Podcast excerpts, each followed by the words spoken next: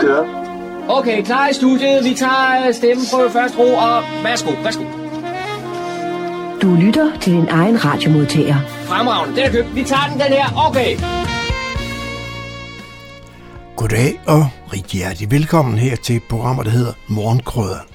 Mit navn er Kurt Kammersgaard, og de næste to timer har jeg fornøjelsen af at bringe nogle uh, nyheder, som uh, nogle af dem er helt lokalt, og så er også noget lidt udefra, men øh, det kommer jeg tilbage til. Vi skal som altid lige kigge lidt på, hvad det er, vi har valgt at tage med i den dag. Og det er jo ikke fordi, der er sket alverdens ting her i påskeferien, men alligevel så er der sket nogle ting.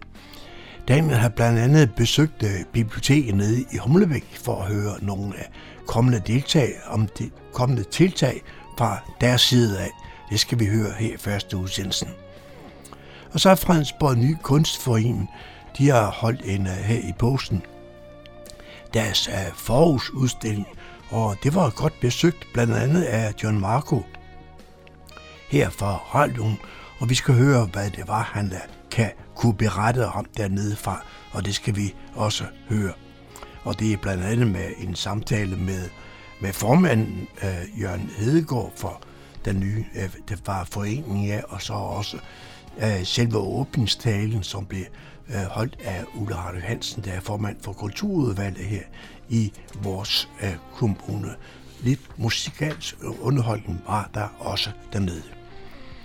Øh, den har også, øh, som altid, været ude og søge på humleborg.dk for at finde nogle lokale nyheder. Dem bringer vi også her i løbet af de næste par timers tid. Og så skal vi have noget udenfor. Øh, det stammer lidt, kan man sige, fra det, der sker over, i, over østpå i Ukraine, og så alligevel ikke. Øh, det her med censur, det er ikke noget, som vi er, normalt er ret meget for. Og det er noget, russerne de bruger, kan man sige, med nyheder her over fra Vesten af. Nu er øh, EU også begyndt at censurere nyhedsmedier, fra det går nok på de øh, to russiske medier, de har censureret på. Og så er spørgsmål, spørgsmålet, er det en god idé? Det er sådan et øh, dilemmafyldt, kan man sige, øh, ting, som vi tager op, og det gør vi her i, øh, i, øh, i et programserie, der her, det hedder EU øh, indefra, hvor der kommer forskellige bud på, om det nu også er en god idé, at vi også øh, censurerer nyheder, øh, censurerer øh, russiske nyheder. Men øh, det hører vi i et indslag om her i sidst i udsendelsen. Tænk lidt over det. Men øh, musik skal vi også have. Rigtig god fornøjelse de næste to timer.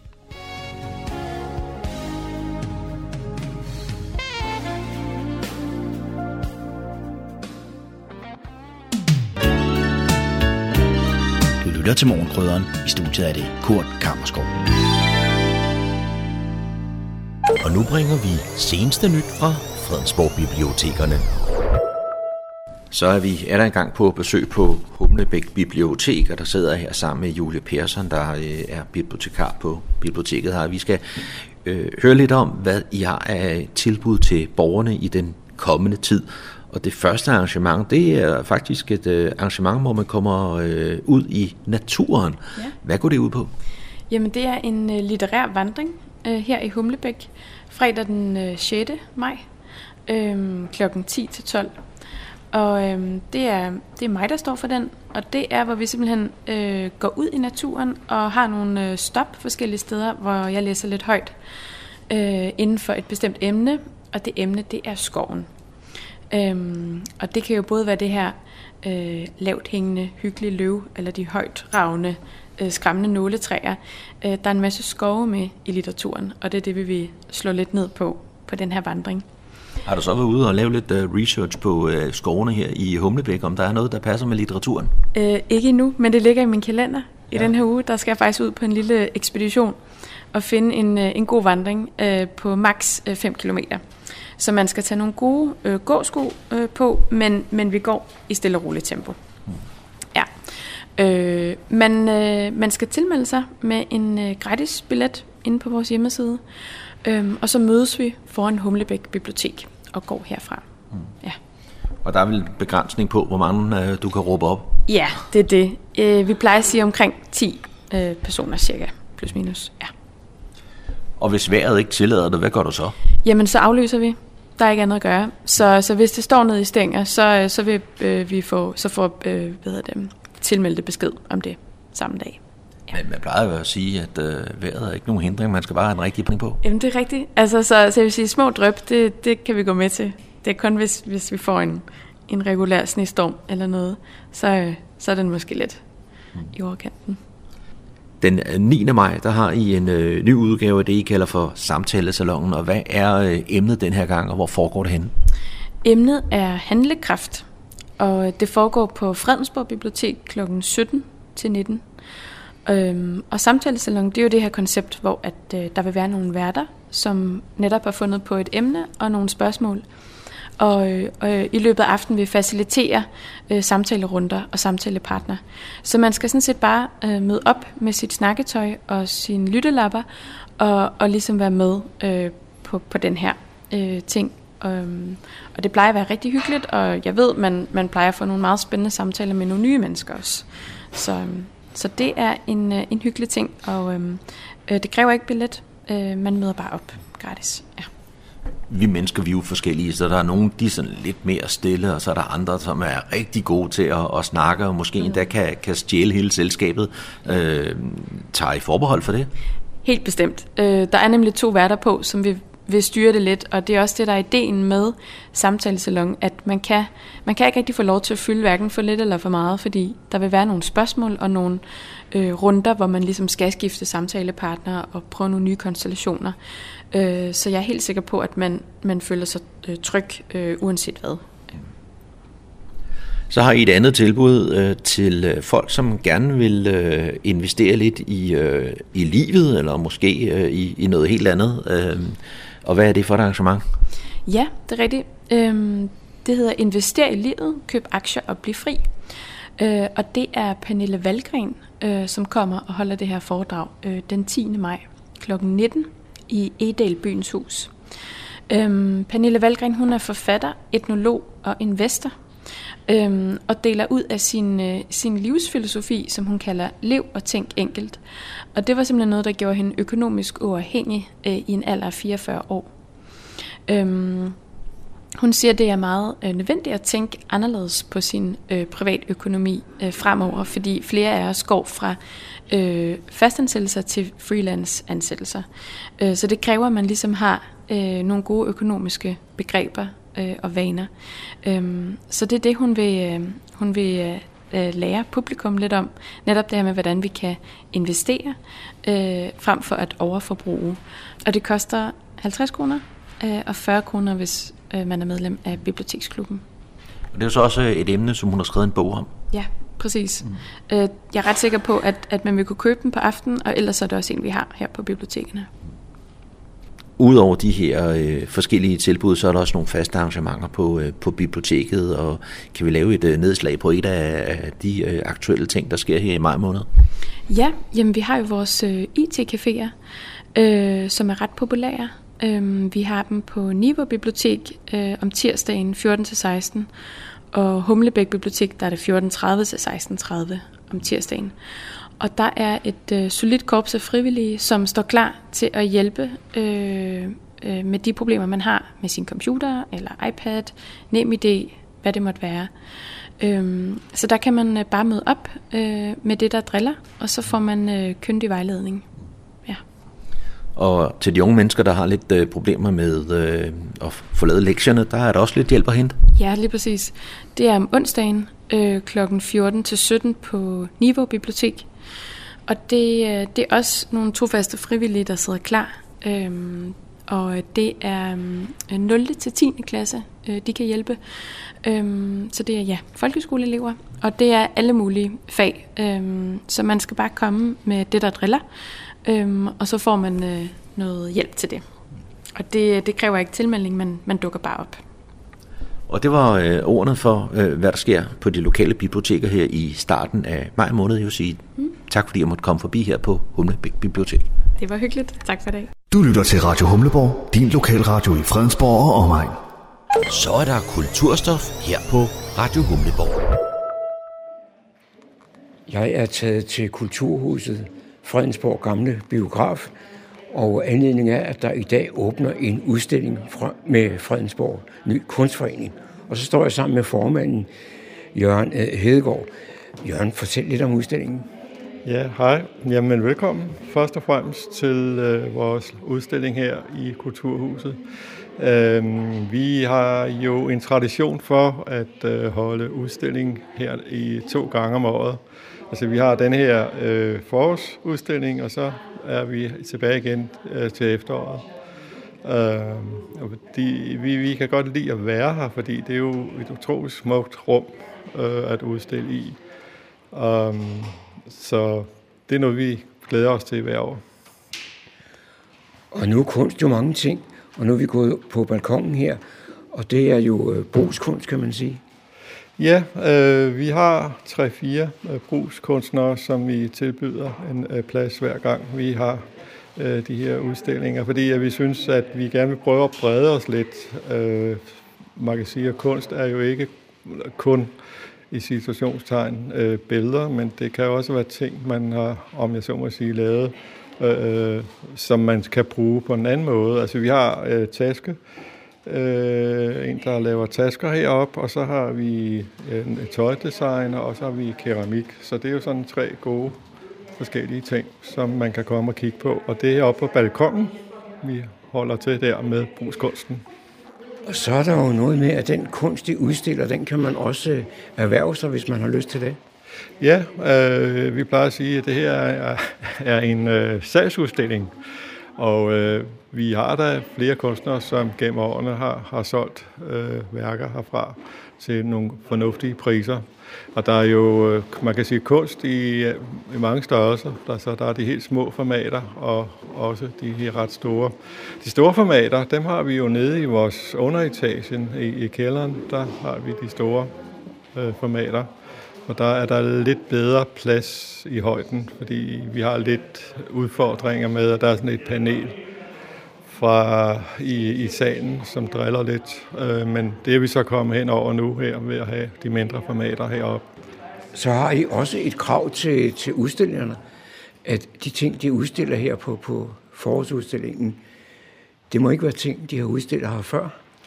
Ja, det, ja det, det er jo sådan en af de få krav, kan man næsten sige, fordi vi vil gerne se noget nyt. Altså, det skal helst være sådan, at at øh, publikum, der kommer her, for en, hvad kan man sige, en ny oplevelse. Samtidig er det jo også en udfordring til kunstnerne at tænke over, hvad, hvad, hvad, hvad skal det næste være, jeg skal udstille. Og jeg tror, at der er noget om, at når man udstiller som kunstner og siger, ja, det vil jeg gerne, så strammer man også op og prøver at, at finde øh, ud af, hvad det jeg vil udstille, og hvordan vil jeg gøre det. Og til daglig, der holder I jo til nede på, på Højvangen, hvor I har et, et dejligt atelier.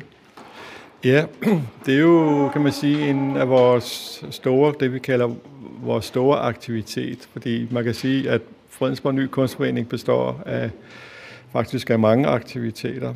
Og en af de store, rigtig store aktiviteter, det er vores atelier øh, på Højvangen. Det er jo ude øh, på øh, forsyningen i, i den nedlagte øh, kantine. Øh, der har vi nu været siden 2016, og vi er øh, 16-17 brugere af det nu, øh, og vi kommer sådan på skift i altså, Vi har plads til et par, par mere, så skal vi til at lave en venteliste, og det er jo et, man kan sige, et positivt problem. Og selvom I har dette dejlige atelier, så har jeg også et par gange mødt dig ude i felten, hvor du sidder med dine øh, skitser.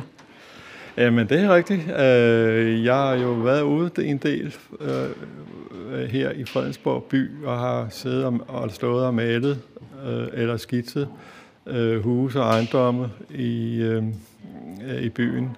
Øh, og jeg vil faktisk lægge op til en øh, udstilling øh, i efteråret i anledning af 300-året for byen.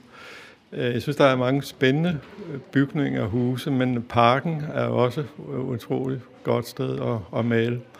Så jeg tænker, at øh, jeg også vil invitere til noget, øh, hvad kan man sige, det der hedder plain air, altså det der med at gå ud og stå og male i, øh, i, i, øh, i parken, altså landskabsmaleri. Og det kommer her i løbet af foråret, og så bliver det nok sådan en søndag eftermiddag, hvor jeg vil invitere folk til at komme ud og stå og male og tegne. I forbindelse med Slottets og byens øh, 300 års jubilæum, der var du lidt inde på, at I også laver en, en særudstilling. Ja, vi øh, vil til efteråret, der vil vi øh, lave øh, en, øh, hvad hedder, hvad kalder man det, sådan en øh, temaudstilling, som øh, jo kommer til at handle om øh, byens og slottets jubilæum, men også øh, dronningens øh, 50 års øh, jubilæum. Og øh, der vil vi øh, bede kunstnerne her om at komme med arbejder, som på en eller anden måde har med byen at gøre, eller med slottet, eller med dronningen. Så det bliver en helt speciel øh, udstilling, som er dedikeret til øh, Fredensborg jubilæet. Thank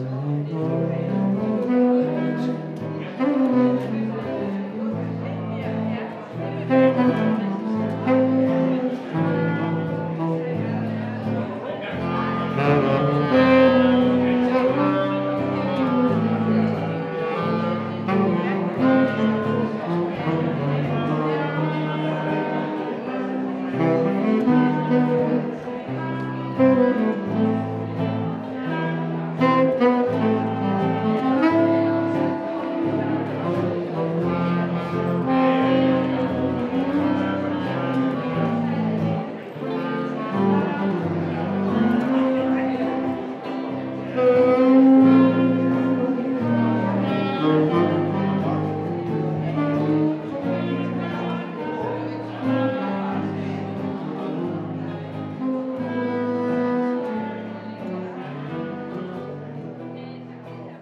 Det var Vesterdal Jørgensens trio, der spillede her ved åbningen af forårsudstillingen.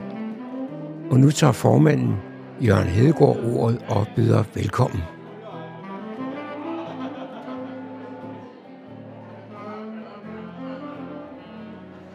Det er fantastisk at øh, se den store opbakning, der er øh, til Fredensborg Ny Kunstforenings øh, arrangementer, og specielt vores udstillinger. Og også i dag er det dejligt at være sammen med jer. Uh, det er jo sådan, at vi jo også i år uh, har uh, været så heldige, og hvad vi er også ret glade for, at Ulla Hardy Hansen, som er formand for kommunens øh, øh, kulturudvalg.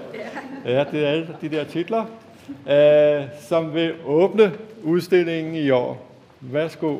Ja, tusind tak. Årets jul drejer ubønhørligt. Maler tiden som en ustoppelig kvær. Efterlader glæder og sorger, fest og drama – sætter sine spor. Vi fødes, vi ældes og vi dør. Køndelmisse har vi lagt bag os. I år var den ikke som i salmen over i vas og hår. Og nu påske lørdag, den stille og ondselige dag i påskens drama. Sådan lidt ydmyg, genert, klemt inde mellem de to store, langfredag og påskedag, hverken helligdag eller fridag. I troen er noget fuldbyrdet, fuldbyrdet og noget afventes. Denne dag er til eftertanke og forberedelse. Jo, der er knaster og hak i det årets jul. Påmindelser til eftertanke. Rundt omkring os, i dette øjeblik brænder jorden Imperiedrømmerne lægger arm, og det går ikke stille af. Der herves og dræbes. Denne lørdag, dagen i dag, her hos os, er mere ondselig. Men vi kan ikke undgå at fornemme den indre uro gnave i os. Men vi tillader os at minde om kunstens placering i vores liv – som et frirum. For kunst skal ikke nødvendigvis forstås og tilpasse sig omverdenen for at have en berettigelse. Den er der bare midt i det hele, som den livgivende ilt i atmosfæren. Uden den intet liv. Man kan sige, at billedkunst og musik opstår, hvor sproget ikke længere rækker. Dialog uden ord er mættet med indhold. Budskaberne kommer til os af andre veje. Nogle gange meget direkte, uden omsvøb. Til andre tider gennem labyrinter, der leder os af omveje, driller os lidt.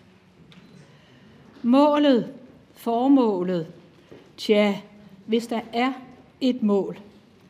Det er i hvert fald ikke en udspændt målsnor, der springes af en hestblæsende brystkasse. Men vi bevæger os i sindet, spiller på andre strenge af sjælens instrument, dur og mål. Men et er sikkert. Det er april og dermed forår. Anemonen smiler til os. Og Fredensborg Ny Kunstforening supplerer værkuderne og har fyldt vores lokale atmosfære med forårsbebudere til sjælen. Som den første forårsblomst, så længes værkerne her øh, på at blive indåndet, smagt på og fortæret. Næring til sultne sjæle. Budskaber, der ikke kun giver os ret, men ofte bringer os i tvivl.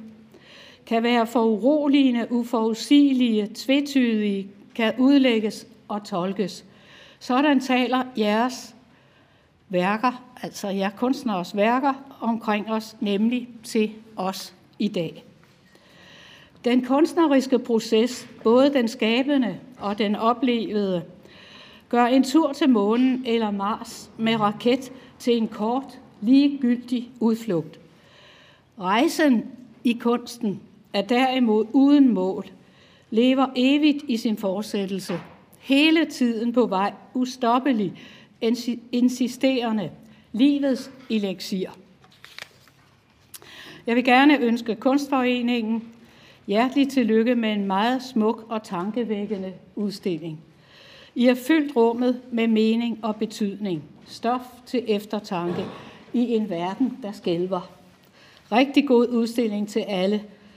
Tak og fortsat god påske.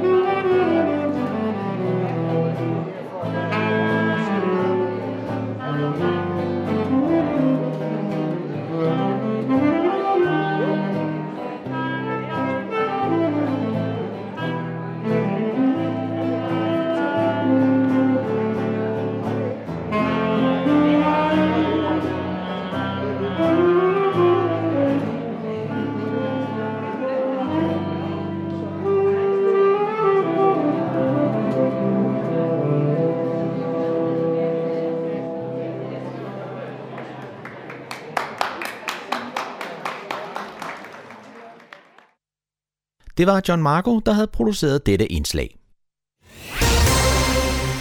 Så er det igen gået hen og blevet tid til lokale nyheder og kulturinformationer, som du kan læse om på hjemmesiden humleborg.dk. Bag mikrofonen er det Daniel Jørgensen. Fredensborg Kommune og Niveau Bådelav er per 1. januar 2022 blevet en del af Dansk Sejlunions Danmarks Elite og Talentcenter for sejlsport i Østdanmark. Målet er klart, at udvikle windsurfer-talenter i verdensklasse. Det står klart efter, at Niveau Bådelav er blevet en del af det nye center.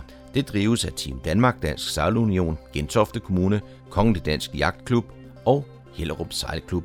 Fredensborg Kommune og Niveau Bådelav har længe været et anker for windsurfermiljøet i Østdanmark. De seneste fire år i særlig grad inden for disciplinen Windsurf Foil, som for 2024 er kommet på det officielle OL-program. Den erfaring bringer Niveau Bådelav nu med ind i samarbejdet omkring det nye Elite- og Talentcenter Øst, og får som særlig ansvar at styrke udviklingen af ungdommen, talenter og elite og sikre Danmarks OL-pipeline inden for windsurfer-disciplinen. I 2028 er ambitionen at være på medaljeniveau, gerne med sejlere fra Østdanmark.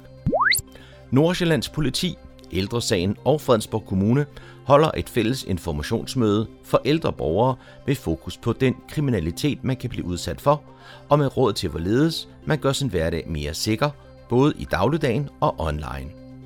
Mødet er målrettet de ældre 65 plus og omhandler sikker adfærd på nettet samt viden om forskellige typer kriminalitet og hvordan man undgår at blive snydt. Kommer for gode råd til, hvordan man sikrer sig imod indbrud, digital indbrud, triktyveri, fupmails og fupopkald. Informationsmødet holdes tirsdag den 3. maj kl. 15-17 i Rådhuskælderen i Vangen 3B i Kokkedal. Hvem skal have kulturprisen i 2022? Har du et forslag til det, så er det nu, at du skal sende din indstilling, for forslaget skal være fremsendt til Fredensborg Kommune inden den 2. maj. Kulturprisen uddeles af Kulturudvalget for at hedre en indsats, der i særlig grad har haft en kulturel betydning i kommunen, og som desuden har medvirket til at udbrede glæden ved kulturel udfoldelse. Alle borgere og foreninger kan komme med forslag til, hvem der skal have årets kulturpris. Indstillingsskemaet hentes på kommunens hjemmeside. Kulturudvalget beslutter så, hvem der skal modtage kulturprisen på deres møde den 11. maj. Og kulturprisen overrækkes efterfølgende ved et mindre arrangement for prismodtageren og Fredensborg Kommunes øvrige kulturliv. De seneste tre prismodtagere har været 2019 Ingrid Grønert, 2020 Søren Svis og 2021 Ole Holte. Det var, hvad vi havde af lokale nyheder og kulturinformationer, hentet fra humleborg.dk. Bag mikrofonen var det Daniel Jørgensen. Det her er Fredensborg Lokalradio, Radio Humleborg på FM 104,3 MHz. Klik også ind på vores hjemmeside, www.humleborg.dk og følg med i, hvad der sker lokalt i Fredensborg og omegn.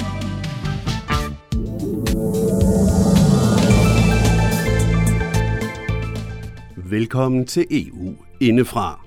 Ytringsfriheden står højt i alle vestlige landes forestilling om sig selv. Men alligevel er EU nu begyndt at censurere medier, de synes laver propaganda. Er det nu en god idé? For at teknokrater midt i Europa nu de helt rigtige til at lukke for mediers adgang til deres lyttere og seere. Er det ikke et skråplan? Faktisk har EU ellers kritiseret både Rusland og endda medlemsstater som Ungarn og Polen for at styre deres medier alt for hårdt. Så kritik af den siddende regering ikke bliver tolereret. De to medier, der nu ikke uden videre kan ses i EU, er begge russiske. Så kan Rusland så ikke netop kritisere os i EU for at være dobbeltmoralske. Altså med den ene hånd kritiserer Putin for at lukke for vestlig orienterede mediers adgang til russerne, mens vi gør det samme over for hans. Er det i det hele taget en god idé at censurere? Findes der udbredt censur allerede i EU? Ja, lyder det meget overraskende svar. Det er med andre ord en dilemmafyldt udsendelse, der kommer her.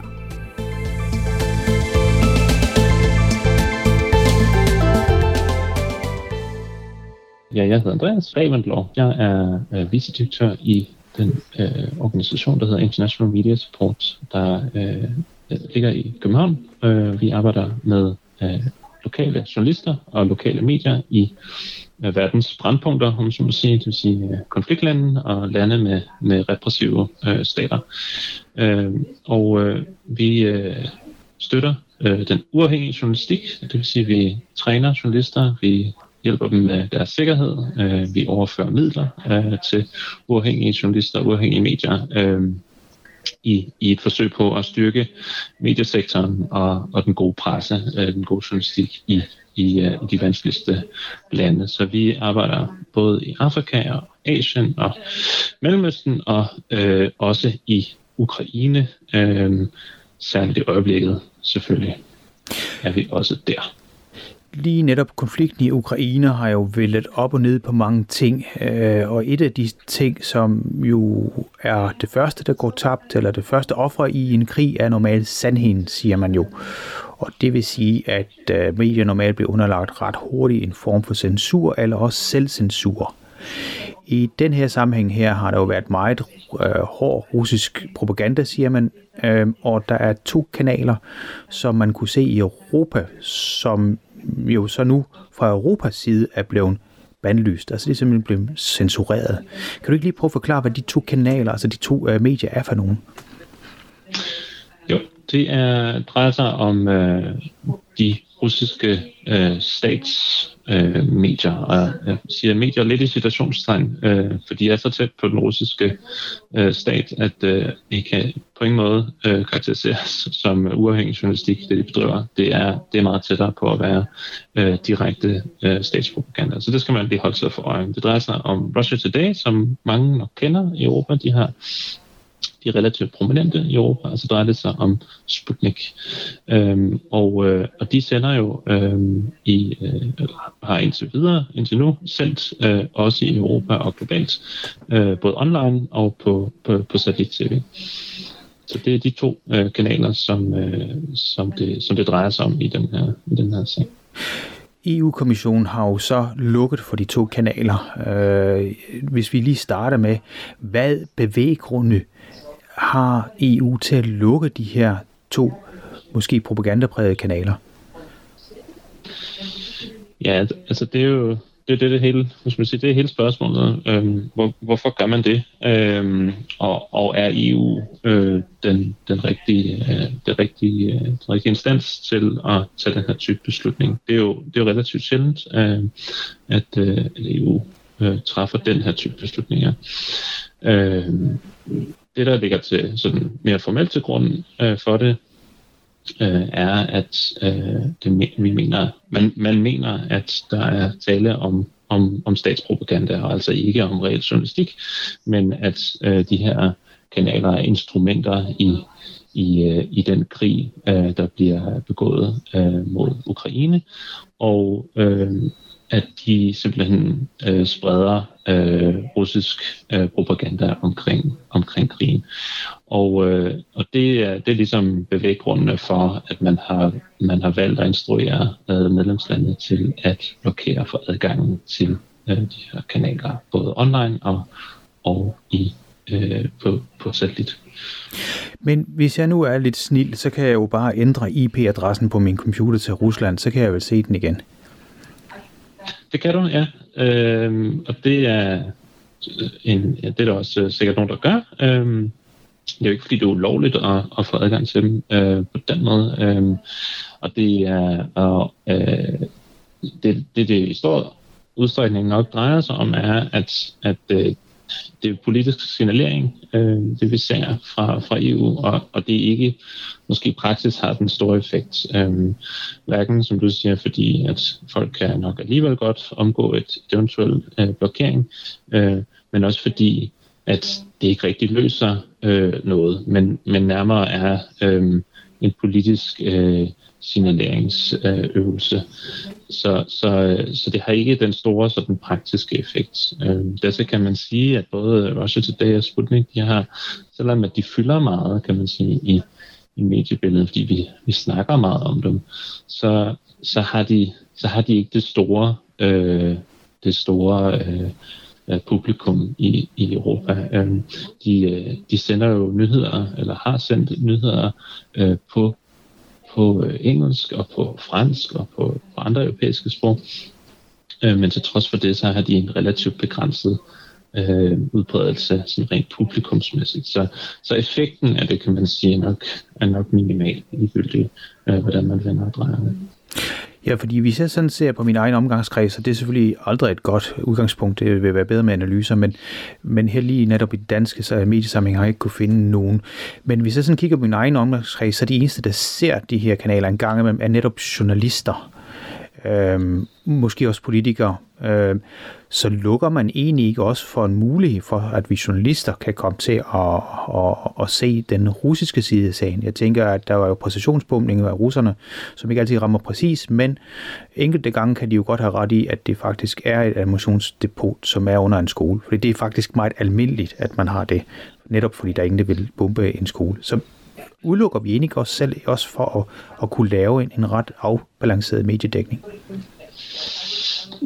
Det kan man sige. Jeg tror, det man måske skal holde sig for øje er, at der, der er andre og meget bedre eksempler på russiske medier, hvis man, hvis man endelig gerne vil øh, følge det russiske mediebillede. Der findes jo øh, øh, nok i øjeblikket ikke så mange af dem, men i, i øvrigt er der jo uafhængige øh, russiske journalister, øh, som, som dækker øh, konflikten, og i øvrigt øh, op, til, op til nu har dækket optrapning op til konflikten, op til krigen. Så, så jeg vil klart anbefale, at man, at man søger efter de uafhængige øh, journalister, uafhængige medier, som, øh, som dækker øh, konflikten, om de sidder i Ukraine, eller om de sidder i Rusland, eller hvor de sidder. Øh, betyder nok noget mindre, men jeg vil nok anbefale, at man ikke tager øh, mediedækningen fra hverken Russia Today eller Sputnik for gode varer, men i stedet for søger de, de uafhængige mediers uh, dækning af situationen. Og der er altså nogen, der er for eksempel, uh, det er der sikkert flere, der kender, i hvert fald journalister, der er for eksempel det, der hedder Medusa, som, som er et russisk medie, som, som desværre som et resultat også af, af, af, af den russiske stats uh, overgreb uh, har været tvunget til uh, simpelthen at, øh, at begrænse deres dækning. Um, og, og flere af journalisterne er, er enten gået under jorden eller flygtet ud af landet. Men mener du dermed, Andreas, at vi ikke er i stand til at gennemskue propaganda, når vi ser den? Man kan sige, hele, hele formålet med, med den type propaganda, der er blevet øh, udviklet og produceret i, i særligt i løbet af de sidste 10-15 år, og, og den her disinformations øh, besættelse, man næsten har i, i mediebilledet, er jo at, at undergrave øh, konceptet omkring øh, sandhed og, og, og undergrave øh, mediers troværdighed som koncept. Øh, og derfor kan det jo godt lede til, at man, man i nogle tilfælde vil, vil, vil, stille, vil stille spørgsmålstegn ved, ved, ved stort set al den information, man får. Øhm, men, men ikke desto mindre, så, så, er der jo, så er der jo stadigvæk gode eksempler på, på, øh, på journalistik, der rent faktisk øh, går ind og, og, og kritisk afdækker magthavernes uh, dagsordner. Øhm, men der er selvfølgelig også meget journalistik, og det gælder både, det gælder både øh, på, på, på, det gælder på alle sider af, af den her konflikt, som er uh, selvfølgelig uh, politisk og, og agendadrevet, og det er det jo også i Europa. Uh, det skal vi jo ikke være, det skal vi jo ikke være, være blinde for. Øh, journalistik er, er jo ikke en, en objektiv øh, eller neutral øh, øh, håndværk. Øh, vi, vi, vi bedriver journalistik ud fra det synspunkt og det udgangspunkt, vi har. Og det, det er det jo også i Vesten, det er det jo også i, i Vesteuropa. Øh, så, så på den måde skal man jo være en kritisk medieforbruger, ligegyldigt om man, man sidder i, i, øh, i Vesteuropa eller i Rusland, eller, eller hvor man nu sidder henne. Kan jeg ikke godt få øje på andre propagandakanaler, som til gengæld stadigvæk er tilladt? Altså jeg tænker jo på, der findes jo øh, også arabiske kanaler, som ikke er blevet lukket. Øh, jeg kan komme i tanke om temmelig mange politiske kanaler igennem Europa i hvert fald, som bedriver politisk propaganda for de parti, de nu står for. Herhjemme har vi jo små, mellemstore øh, talerør også for politiske idéer. Øh, dem kunne man vel så også lukke og sige, de propaganda? Man skal være, man skal være øh, den hårfine grænse og, og distinguere mellem politisk tale, altså politisk ytring øh, og propaganda. Øh, de fleste af vores aviser i Danmark var jo oprindeligt partipolitiske aviser, og i nogen grad det stadigvæk, kan man sige. Øh, om, om, om det er det samme som propaganda, det vil de fleste nok betvivle, men, men det er klart, at de har politisk ståsted. Øh, jeg tror, det der det der er faren øh, ved den situation, vi, vi står i nu, det er, at øh, vi lader det være op til stater, eller i det her tilfælde øh, supranationale entiteter, at øh, beslutte, øh, hvad der er propaganda, og hvad der ikke er propaganda, hvad der er, øh, hvad der er lovligt, øh, og hvad der ikke er lovligt. Øh, og, og det er lidt der, øh, vi befinder os nu, og det er det, der er farligt ved sådan en situation, som, som, det, som det EU har, har besluttet. Så, så det, er, det er jo ikke... Øh, det er ikke fordi, der ikke er måder at begrænse ytrings- og pressefriheden på. Det, det findes der legitime måder at gøre på, men, men det, det vanskelige er jo at beslutte sig for, uh, hvem, hvem skal kunne øh, afgøre, hvornår noget er uh, propaganda, eller hvornår noget skal, skal lukkes. Propaganda er jo ikke ulovligt, uh, uh, og ikke, uh, er ikke noget, man på den måde sådan bare uden videre kan censurere. Øh, det er jo en lovlig udtryksform, øh, som man skal være, som sagt, en kritisk mediebruger for at være at navigere i.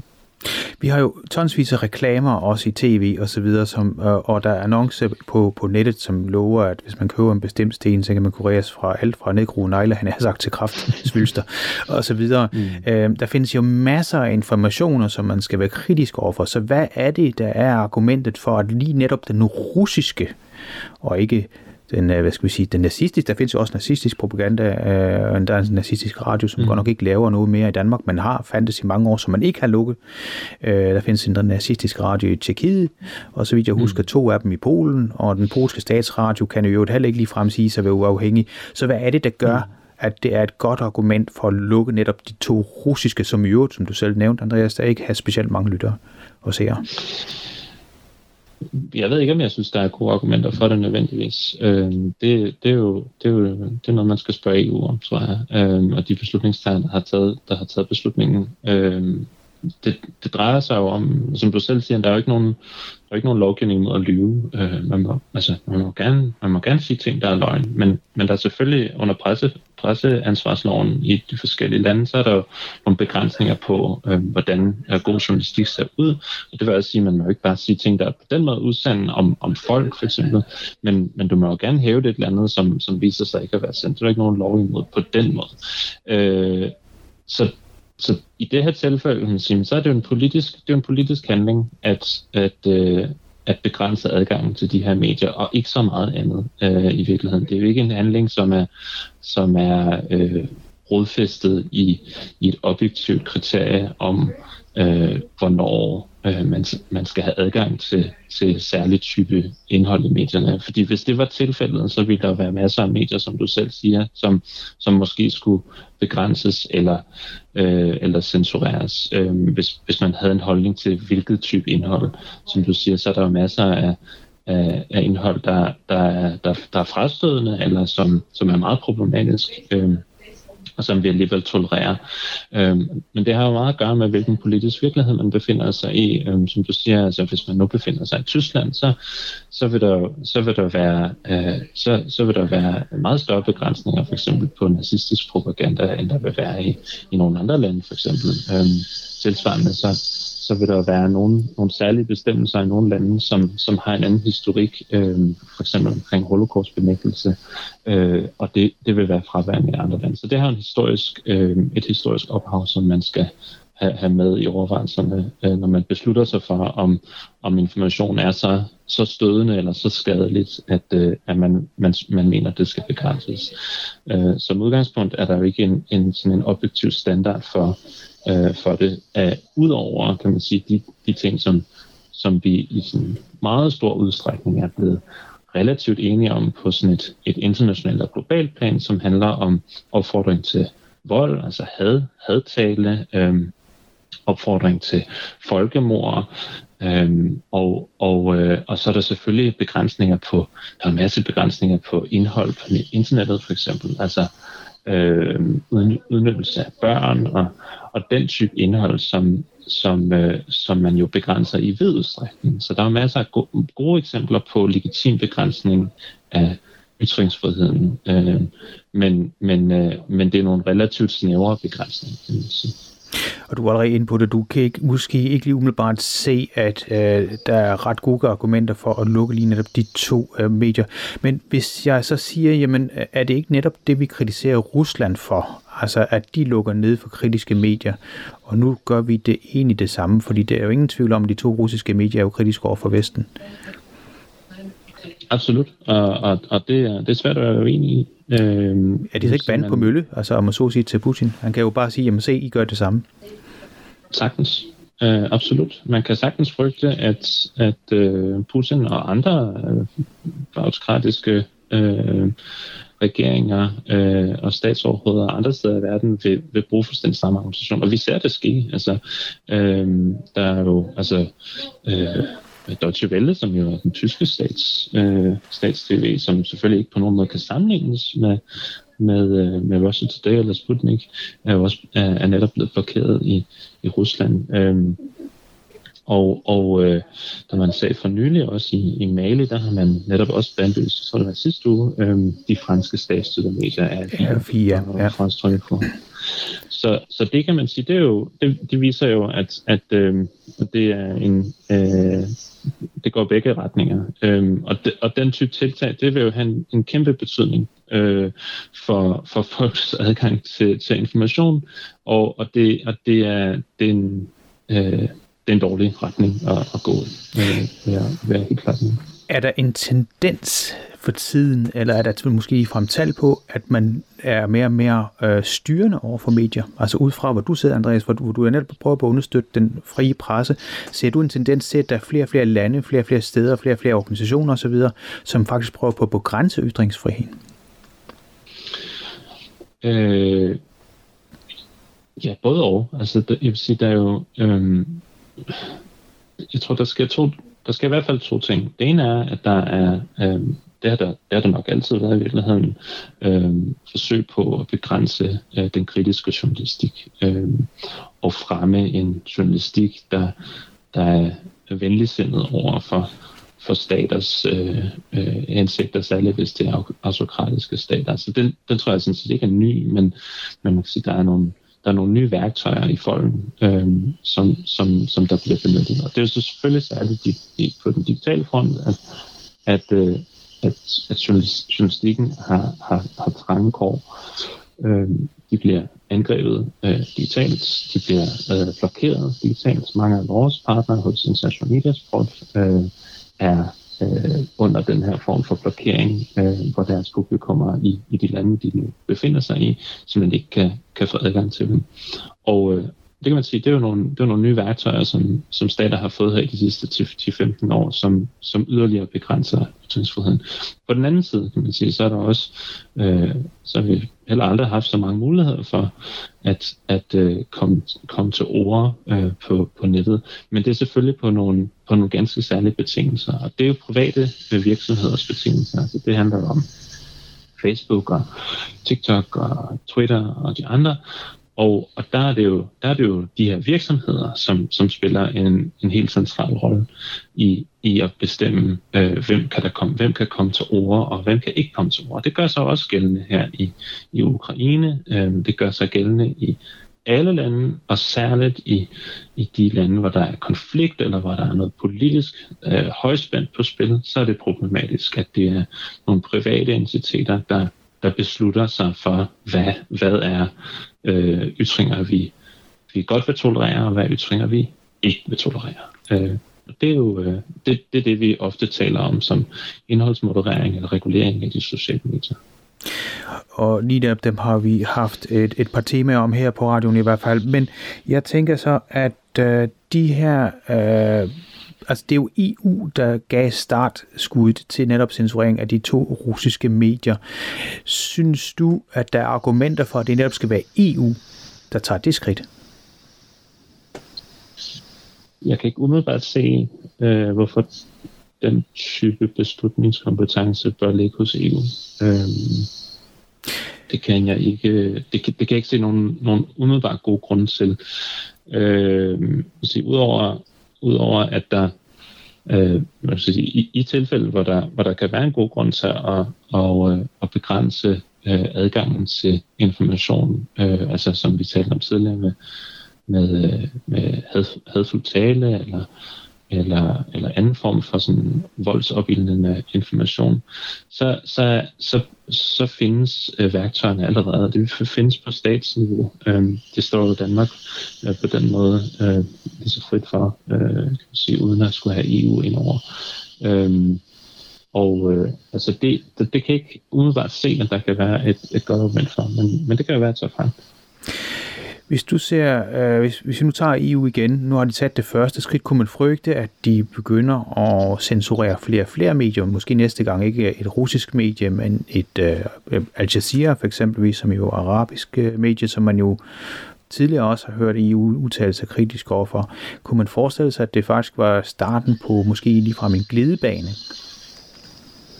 Det vil jeg ikke håbe, øh, men det er klart, at det er selvfølgelig det, der Øh, det er selvfølgelig det, man kommer til at tænke på øh, meget hurtigt, øh, når, når, når der bliver begyndt på det.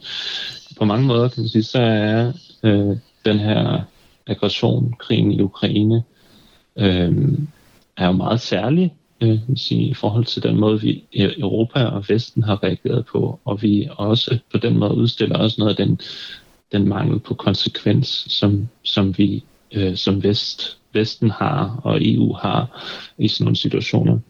Men øh, så jeg vil, da, jeg vil da håbe, at det er et enkeltstående tilfælde, som, som ikke øh, kommer til at brede sig eller til at blive en, en glidebane for, for EU eller andre lignende øh, supranationale øh, entiteter til at, at synes, de skal begrænse ytringsfriheden på den måde ved at begrænse adgangen til, til medier. Om de propaganda øh, statsstyrede øh, institutioner, eller om de er øh, private, øh, ensidige medier, øh, som, som de jo findes i, i hele verden, øh, både Vesten og, og, som du siger, i Mellemøsten og, og øh, øh, alle mulige andre dele af verden. Men findes der bedre alternativer til sanktioner? Altså hvis nu man siger, at den russiske ikke-frie presse er et problem, findes der så andre metoder, der måske har virket bedre? end lige at sanktionere fra EU's side? Som, som repræsentant, repræsentant for en øh, medieudviklingsorganisation, så, øh, så kan jeg jo kun sige, at det, øh, det bedste øh, modsvar er at støtte uafhængige medier. Så det er at støtte frie medier, som, som kan øh, fortælle om den virkelighed, der, der er i både Rusland og i Ukraine og i, i alle andre lande. Øhm, svaret på, på dårlig information er, er mere god information, og ikke at, at lukke ned for, for dårlig information, for den kommer altid til at være der, og den ligegyldigt, hvad man gør for at lukke for adgangen, så vil den pible op imellem brostenene. Så øh, svaret vil være mere støtte, øh, bedre støtte, mere langsigtet støtte til uafhængige og til frie journalister, der begår kritisk øh, undersøgende journalistik og øh, støtter op om de øh, civile øh, samfund, som de, som de eksisterer i. Også i nogle af de allersværeste lande. Og her til allersidst, hvad kan den enkelte lytter gøre? Den enkelte lytter? Den enkelte lytter, tror jeg, kan øh, benytte sig af, at der findes øh, god journalistik derude. Øh, jeg vil anbefale, at man øh, benytter sig af øh, medier som for eksempel Kiev Independent, som er øh, en, en uafhængig øh, og progressiv øh, ukrainsk øh, øh, online medie. Øh, og, og, øh, og, og, og at man bruger dem til at holde sig opdateret, øh, og at man også holder sig for øje, at den dækning, man får i Danmark eller i øvrige lande i EU jo er selvfølgelig er farvet af, øh, hvor EU og, og Vesten øh, befinder sig i forhold til, til den her konflikt. Så jeg vil, jeg vil kigge på de små medier, de uafhængige medier, de medier, der øh, har øh, som primær øh, ambition at udfordre status quo, udfordre staters øh, magtmonopol øh, og finde finde den kritiske journalistik hos dem, fordi øh, det er dem, der ikke har, øh, har andre agendaer end faktisk at tjene øh, befolkningerne øh, med, med god og kritisk journalistik. Så jeg vil starte der.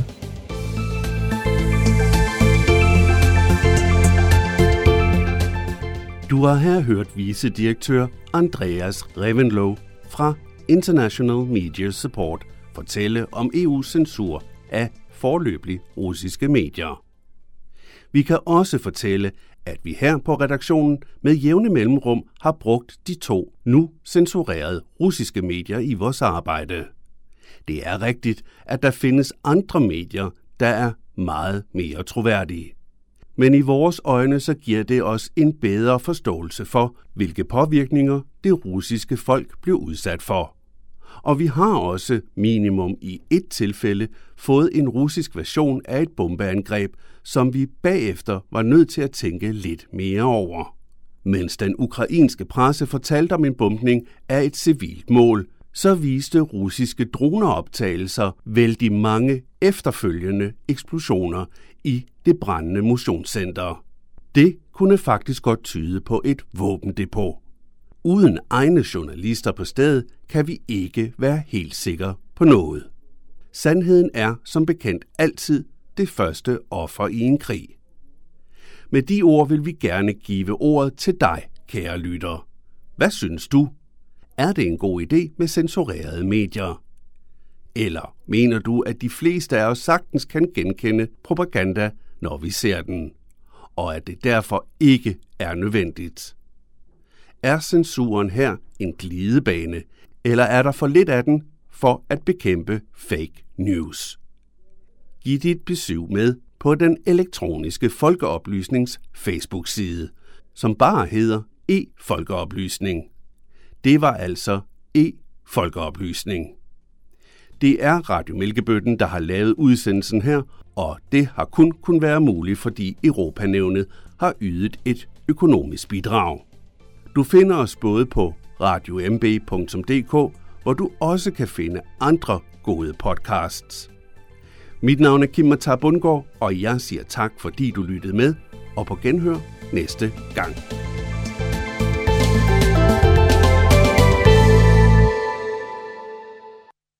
Du lytter til Radio Humleborg på 104,3 MHz.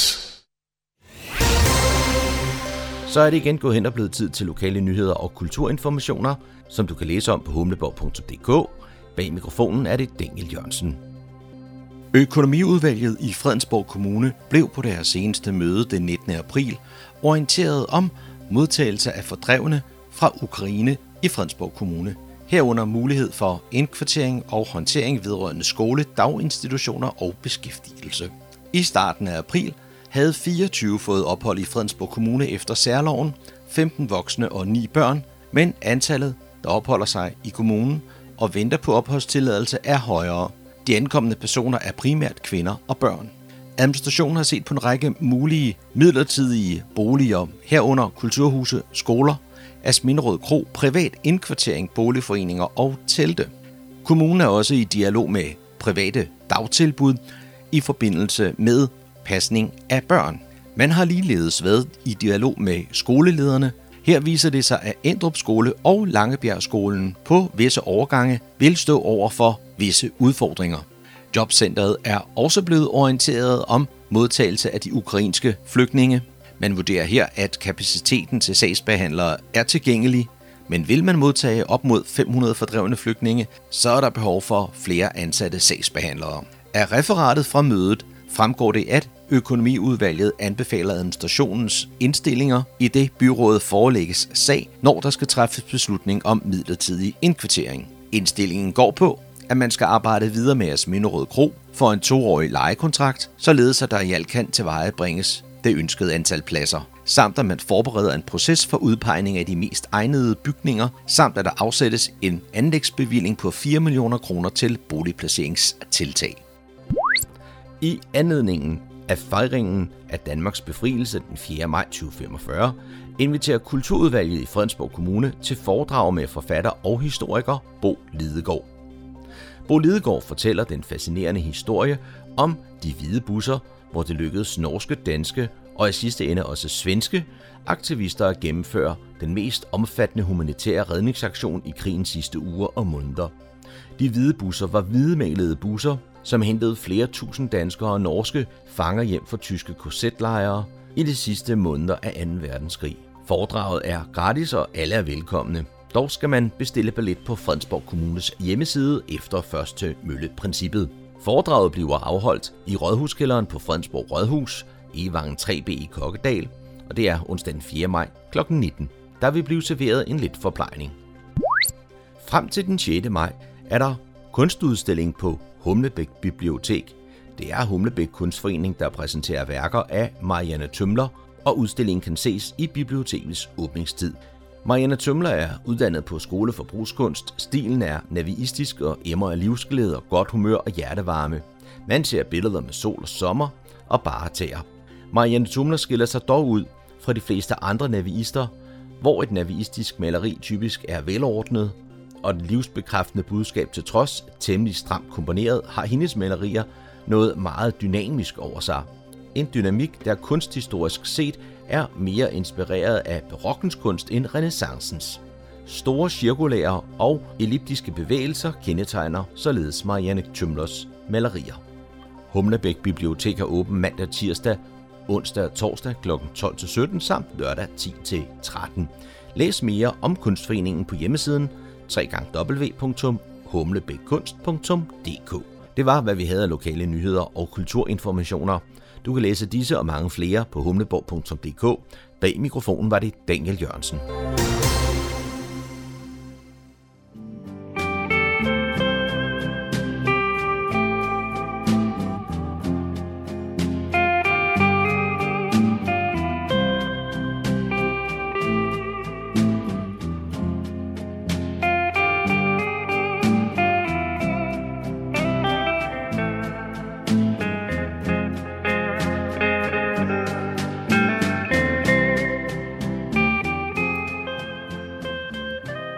Toner fortæller os, at vi er nået til afslutningen på denne uges udgave af programmet, der hedder Morgenkrøden.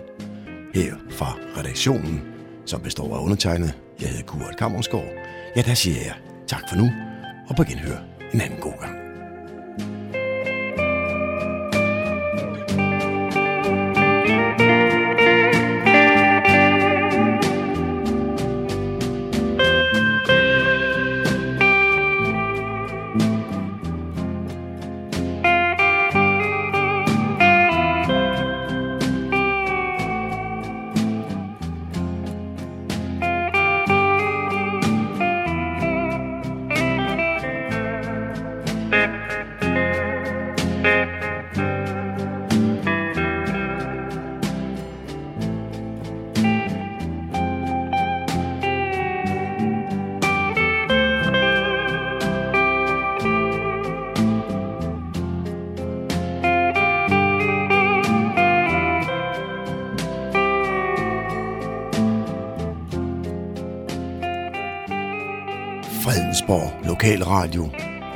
Radio Humleborg. Nordsjællands mest voksne lokalradio.